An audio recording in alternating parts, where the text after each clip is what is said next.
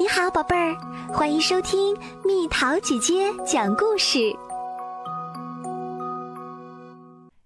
我怎样学习地理？战争摧毁了我们的家园，房屋变成了瓦砾，我们失去了拥有的一切，两手空空的逃了出来。我们一直往东走了很远的路。来到了另一个国家，那里的夏天很热，冬天很冷。那个城市里的房子是用粘土、稻草和骆驼粪造的，四周是尘土飞扬的大草原和灼热的太阳。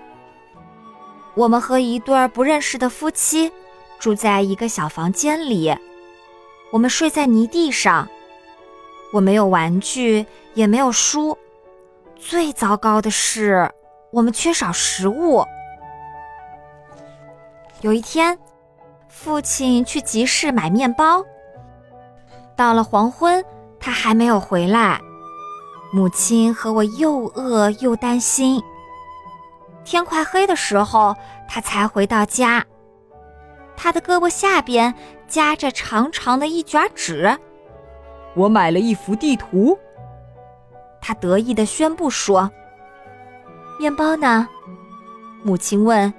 “我买了一幅地图。”他又说了一遍。母亲和我说不出话来了。我的钱只够买一小片面包，那样我们还是吃不饱。他怀着歉意解释说：“今天晚上没有晚饭了。”母亲恨恨地说：“用地图当晚饭吧。”我一肚子火气，我想我永远都不会原谅父亲了。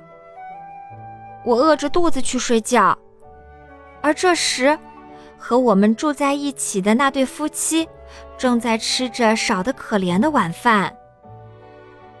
那个丈夫是作家，他写作的时候很安静，可是天哪！他嚼东西的声音实在太响了。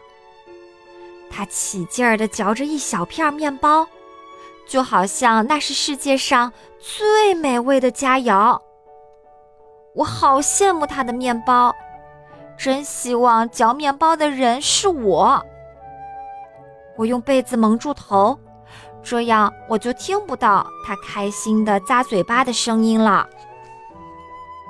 第二天。父亲把地图挂了起来，它占据了整整一面墙。我们昏暗的房间顿时变得五彩缤纷。我开始迷上了这幅地图，我几个小时、几个小时的盯着它看，研究它的每一个细节。我还花了很多天时间，把地图画在我能找到的纸片上。我从地图上找到好多奇怪的地名儿，它们那带有异国情调的发音让我着迷。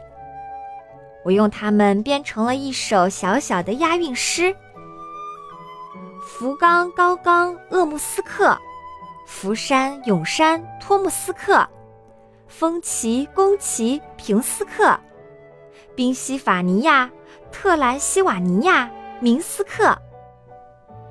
我一遍又一遍地念着这首诗，它像魔咒一样，把从没离开过房间的我带到了遥远的地方。我降落在滚烫的沙漠里，我奔跑在沙滩上，感觉沙子在脚趾间流淌。我爬上了雪山，那里的寒风舔着我的脸颊。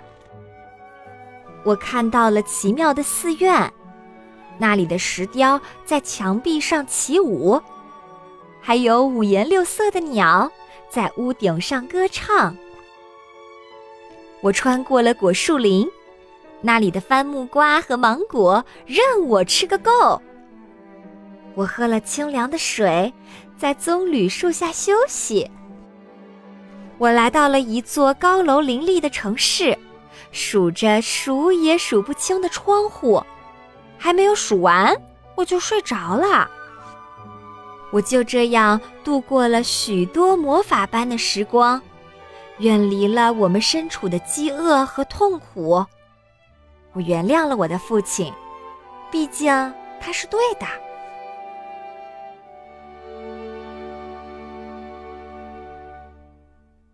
又到了今天的猜谜时间喽，准备好了吗？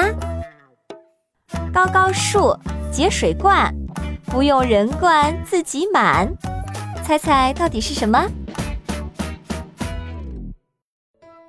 好了，宝贝儿，故事讲完啦。